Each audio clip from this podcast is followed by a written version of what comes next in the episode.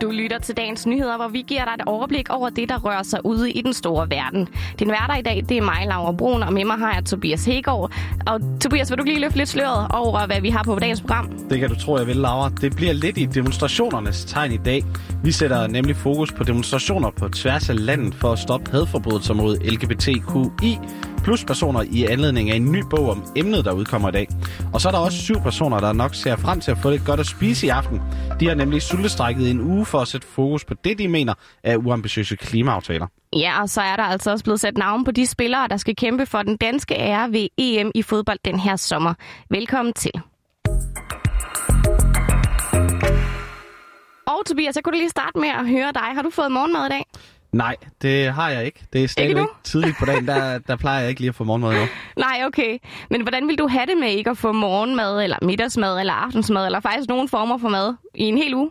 Det ville jeg ikke have det godt med. Jeg tror, jeg ville blive en træls person til sidst. Ja, jeg tror altså heller ikke, jeg ville være til at være i, i lokalmøde, hvis jeg ikke fik noget at spise. Øhm, men det her, det er altså, hvad syv personer fra Den Grønne Studenterbevægelse, de har gennemgået i den seneste uge her. De har nemlig sultestrækket for at råbe Christiansborg op, fordi de ikke er tilfredse med de klimaaftaler, der er blevet landet her de sidste par år. Jeg hedder Anna Bjerg Johansen, og jeg er toogtyve år, og så har jeg siden øh, sommeren to tusind nitten været aktiv i Den Grønne Studenterbevægelse. Jamen altså, sultestrækken er, er en, en markering af alvoren. Vi forsøger at råbe politikerne op, og vores hovedkrav er jo, at alle klimaaftalerne skal genforhandles, fordi de simpelthen er utilstrækkelige. Altså, de lever ikke op til klimaloven, øh, og derfor skal de laves om. Øh, de skal for, genåbnes og forhandles på ny. Ja, og det kan jo måske virke lidt ekstremt, det her med, at man sultestrækker. Men ifølge Anna, så er det ligesom det næste skridt for bevægelsen. For de har altså været voldsomt aktive på det seneste, men uden den helt store effekt.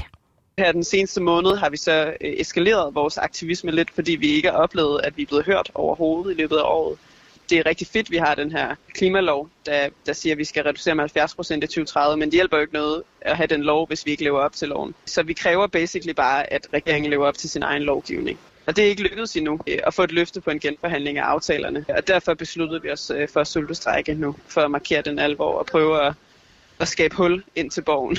Og Tobias, nu hiver jeg lige dig med ind i ligningen her, fordi at, det er jo ikke nogen hemmelighed. Du er sådan politisk interesseret, så jeg tænker også, du måske har fulgt ret godt med i de her klimaforhandlinger, der har været de sidste par år. Det har jeg, ja. Der har været rigtig meget siden valget i nitten, det store klimavalg, og siden der har der været forhandlinger nærmest hele tiden om et eller andet med klimaet. Ja, lige præcis. Jeg synes også altid, der er noget med klima, der skal være på dagsordenen. Altså i hvert fald så prøver mange unge ihærdigt at, øh, at få sat det her på dagsordenen.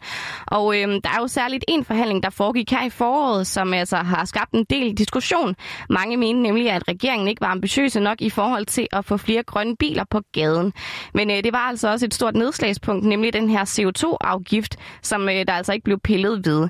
Og det er også en af de ting, som Anna og resten af Den Grønne Studenterbevægelse slår ned på, fordi det anslås nemlig at være en drivende kraft i forhold til at nå det her mål om de halvfjerds procent reduktion i tyve tredive. Et mål, der er svært at nå, som det ser ud lige nu, siger Anna. De ved godt selv, at de ikke lever op til aftalerne. Altså, der er kun blevet fundet omkring fyrre procent af de reduktioner, der skal findes frem til tyve tredive. Og mulighedsrummet for at finde de reduktioner er ikke de næste ti år. Det er i år, som er jo efterhånden er gået og blevet til endnu et tabt år, og så sidste år, og så til dels næste år, så lukker det mulighedsrum, fordi det også tager lang tid at implementere øh, alle de her, al den her lovgivning og regulering, der skal til øh, for at leve op til, op til målet. Ja, så nu tager de altså skrappere midler i brug for at skabe opmærksomhed med den her sultestrække. Målet har dog ikke været, at nogen de skulle få det dårligt undervejs, men øh, Anna hun melder alligevel om hovedpine og træthed, og det er jo altså helt normalt, når kroppen ikke rigtig får noget at leve af. Og øh, de skal altså også gerne komme til sig selv igen, for kampen for klimaet stopper ikke i dag, selvom sultestrækken den gør. Vi har jo ikke kastet alt andet aktivisme øh, i skraldespanden for, for at lave den her sultestrække. Den Grønne Studenterbevægelse er en kæmpestor bevægelse. Og der foregår alle mulige andre ting. For eksempel øh, var der i lørdags klimamarch med mere end fem tusind mennesker øh, i København. Og den kommende måned, når sultestrækken her er slut, kommer der til at ske alle mulige andre ting. Så måske kan man sige, at sultestrækken er en form for et forsøg på at udvide vores taktikker for at råbe regeringen op, og for at prøve nogle nye ting af, som jo har været et eksperiment. Vi har jo ikke vidst, hvordan det skulle gå, hverken med os selv, eller med mediedækning, eller med regeringens respons eller noget som helst. Sådan er det jo at lave de her ting. Så vi kommer jo til at, at, at bruge mange af de taktikker, vi allerede kender, og vi kommer sikkert også til at finde på nye ting at gøre her hen over sommeren. Men øh, Tobias, hvordan tror du, det er gået med den her nye taktik med sultestrække? Jamen, jeg tænker, at der må der være nogle politikere, der har stusset lidt over det, har ville ned og høre, hvad det egentlig drejer sig om, og været lidt, været lidt interesseret, når nu de sidder lige ude foran Christiansborg. Ja, men det er der faktisk også, men øh, ifølge Anna, så har der altså ikke været nogen regeringspolitikere nede forbi den sidste uge her. De har mød, til gengæld mødt opbakning fra andre politikere og unge, og det har trods alt givet lidt håb. Og så, Laura, så bliver vi jo lige lidt ved Slotspladsen ved Christiansborg. For spændende. I dag, der bliver der sat tusind stole op. En stol for hver historie om hadforbrydelser, som protestbevægelsen Leve og Lad Leve det seneste år har indsamlet blandt landets L G B T Q I plus personer. Eksemplerne de udgiver i sin bog i dag, som skal overleveres til Folketingets politikere til en større demonstration på Christiansborg Slotsplads, samtidig med at bogen den overleveres til kommunalbestyrelser landet over til lokale demonstrationer. Og vi har talt med en af dem, som har været med til at starte den her bevægelse. Jeg hedder Michael, men er bedre kendt som Miss Pervilis, som er mit drag-aktivistnavn, og jeg er en af initiativtagerne til Leve og Lad Leve og demonstrationen Danmark mod hadforbrydelse. Nogle gange forbinder folk måske Pride og, og, og L G B T med fest og glitter.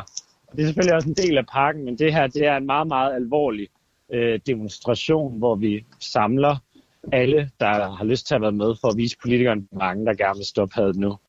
Og Laura, hvis jeg siger straffelovens paragraf to hundrede seksogtres b, ved du så, hvad det er, jeg snakker om?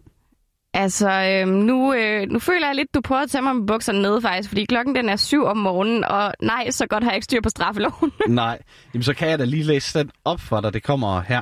Den, der er offentligt eller med forsæt til udbredelse i en videre kreds, fremsætter udtalelser eller anden meddelelse, ved hvilken en gruppe af personer trues, forhånes eller nedværdiges på grund af sin race, hudfarve, nationale eller etniske oprindelse, tro eller seksuelle orientering, skal straffes med bøde med f- eller fængsel indtil to år. Så med andre ord, så er det altså en lov om hadforbrydelser, men den har altså en ret vigtig mangel. For selvom den dækker seksuel orientering, så tager den altså ikke højde for eksempelvis køn, og det er en af de ting, som Miss Privilege og tusindvis af andre, de savner i lovgivningen i dag. Fordi lige nu er det ret svært at anmelde en hadforbrydelse, og du er ikke beskyttet, hvis du for eksempel oplever en hadforbrydelse på grund af, at du er transkønnet. Du er kun beskyttet, for eksempel, hvis du er homoseksuel på grund af din seksuelle orientering. Det skal vi have skærpet, men det er altså over tredive år siden, at vi gjorde det ulovligt at diskriminere homoseksuelle, og det sker stadig hver dag. Så det er ikke bare nok at lave retspolitik. Vi er også nødt til at lave uddannelsespolitik. Jeg er selv uddannet lærer, og jeg har ikke lært en skid om L G B T plus på min fireårige læreruddannelse. Så det skal vi have gjort noget ved. Så det handler ikke kun om at styrke retssikkerheden. Det handler faktisk om mere gennemgribende at indrette vores uddannelsessystem, vores arbejdsmarked, så det er inkluderende, så vi ikke har velfærdsmedarbejdere, der hverken står, går imod, når der sker diskrimination, eller forebygger det. Så det er sådan ret markante politiske ændringer, vi beder om, hvis vi skal have stoppet det her. Og nu snakker vi jo også lidt om den her bog med beretninger fra hadforbrydelser, som skal deles ud. Hvad tænker du om den del af? Altså, jeg tænker da umiddelbart, at det er en ret god idé, men omvendt kan jeg også godt tænke, altså, hvor meget kan de få spredt det her budskab med en bog? Altså, nu ved jeg godt, at de snakkede om, at de vil give den til ligestillingsministeren, men ja, jeg kunne godt frygte, at det er sådan en, der kommer til at samle støv på hylderne derhjemme. Jeg ved det ikke. Ja, man må håbe, der bliver bladret i den på ja, for, i, i Folketinget. Der ja. var trods alt uh, tusind forskellige beretninger, og det er trods alt en hel del. Ja. Lev og Lad Leve, som, som bogen hedder, er ikke i tvivl, eller som foreningen... Bevægelsen her hedder, er ikke i tvivl om, at det er et stærkt og vigtigt våben med bogen. For hvis vi ser på tallene på registreret, så registrerede politiet seksoghalvfjerds hadforbrydelser rettet mod L G B T Q I plus personer i Danmark i tyve nitten. Men ifølge de seneste års offerundersøgelser fra Rigspolitiet, så vurderes det reelle tal altså til at være mellem seksten hundrede og syvogtyve hundrede. Og politiet erkender også selv, at der er betydelige mørketal på området. Og det kaster bogen altså lidt lys over. Og derfor så ser Miss Privilege frem til at give den til netop ligestillingsminister Peter Hummelgaard, som vil være til stede ved demonstrationen. Jeg er rigtig glad for, at ministeren kommer i morgen, for jeg tror, det er, at han får bogen og får mulighed for at læse den og virkelig sætte sig ind i, hvad vi oplever som miljø. Det vil gøre det tydeligt for ham, at der er brug for mere end bare at skærpe hadforbrydelseslovteksten. Altså, der er brug for markante ændringer, så for eksempel lærere, pædagoger og velfærdsmedarbejdere er klædt på til at forebygge diskrimination, at vi efteruddanner politi bedre, at vi sikrer, at H R-medarbejdere på arbejdsmarkedet tager værn om diskrimination på baggrund af køn og seksualitet. Og inden vi så lige kommer til at høre programmet for den her demonstration i dag, så vil jeg altså lige kviste dig lidt igen, Laura. For hvis du skulle gætte på, hvilken sang, der er valgt til at afslutte demonstrationen, hvad skulle det så være? Øhm, ja, Det er da et godt spørgsmål. Øh, ej, i forvejen du, du er jeg super dårlig til sangen. Det er en Lady Gaga-sang. Ja, det, det hjælper mig ikke særlig meget. Nej. Det kan godt være ærlig at sige, men jeg tænker, at det må være et eller andet sådan med powerful budskab og sådan, måske noget fest og farver og gang i den eller sådan noget. Lad os prøve at høre Miss Pervilis. Det er også i Skive, Silkeborg, Aarhus, Odense og Aalborg, men den store demonstration er foran Christiansborg. Der sætter vi tusind stole ud, en for hver eksempel, der er delt i bogen. Og så kommer vi til at have nogle af dem, der er med i bogen, der står frem og ligesom deler deres oplevelse med had. Det bliver rigtig hårdt, men det bliver også rigtig stærkt. Og nogen har måske brugt hele deres liv på egentlig at være klar til at kunne stå og, og fortælle om det, man har oplevet, og hvor mange år man har lagt skjul og bånd på sig selv, for ikke at blive udsat for det had, man har været. Så det bliver sådan en rigtig stærk dag, og så skal vi slutte af med... Jeg har haft en afstemning på vores Instagram, hvilken sang folk gerne vil slutte af med for at skabe håb. Og det var Born This Way, så vi slutter af på en high note. Ej, det vil jeg sige, det giver også god mening at spille Born This Way. Det gør det nemlig. Og til sidst så slutter vi lige af med lidt navneleg, for landstræneren for det danske fodboldlandshold, han udtog i går aftes de seksogtyve spillere, som det ser ud lige nu, skal spille øh, til E M til sommer. Og jeg tænker lige, at vi skal have sat et par navne på. Tre keeper, Kasper Smeichel, i Frederik Grønov og Jonas Løssel. Forsvarsspillere, der har vi Daniel Vass, Joachim Male, Jens Stryger, Nikolaj, øh, Nikolaj Bøjlesen, Simon Kjær, Andreas Christensen, Jannik Vestergaard, Joachim Male og Mathias Sanka. Midtbanen, Pierre Emil, Thomas Delaney, Mathias Jensen, Christian Eriksen, Christian Nørgaard og Anders Christiansen. Og til sidst vores offensive spillere med Yusuf, med Brathwaite, med Jonas Svind, med Kasper Dolberg, Andreas Goelsen, Mikkel Damsgaard, Robert Skov og Andreas Cornelius. Alt i alt en, en stærk trup, og vi glæder os helt vildt. Nå, Tobias, du øh, følger jo godt med i, øh, i fodbold også. Altså, hvad, hvad tænker du om øh, det her hold, der er blevet sat? Jamen, jeg sad og så med i går, da, da truppen blev udtaget, og jeg kom simpelthen bare til at glæde mig helt vildt til E M. Der er jo kun seksten dage, tretten timer, oh, fireogfyrre minutter nej. og treogtredive sekunder lige nu, til det bliver skudt i gang. Hvad er så, det for en side, du er inde på det? Så jeg glæder mig bare helt vildt til, det bliver skudt i gang, og truppen den lover altså rigtig godt, synes jeg. Det ja. bliver en god, god dansk sommer i år. Ej, det håber jeg virkelig også. Det er også så fedt, at vi får lov til at få nogle kampe på hjemmebane, altså det må da skabe et eller andet. Øh. Ja. Altså, men, men nu hørte vi jo lige det hold her, der er blevet sat. Altså, tænker du, der er nogle overraskelser?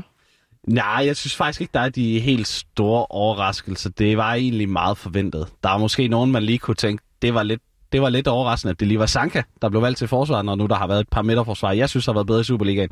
Men det giver jo god mening, når nu han øh, har spillet på landshold før, og har gode relationer til de andre, som Juhlman også forklarede det med. Ja, og Sanka er jo også en af dem, der har, altså, man har snakket ret meget om efter det her, fordi der var måske ikke så mange, der havde regnet med, at han ville blive udtaget, men landstræner Kasper Juhlman, han begrundede altså udtalelsen her, nemlig med en opadgående formkurve, og så det, at han også har kendskab til de andre på landsholdet. Men øh, nu har du, kære lytter, altså også fået lidt kendskab til dagens nyheder, og derfor så er det blevet tid til, at vi runder af for nu. Dagens tilrettelægger var Martin Sodman, og din værter var Tobias Hegård og mig, Laura Brun, og vi siger tak, fordi du lyttede med.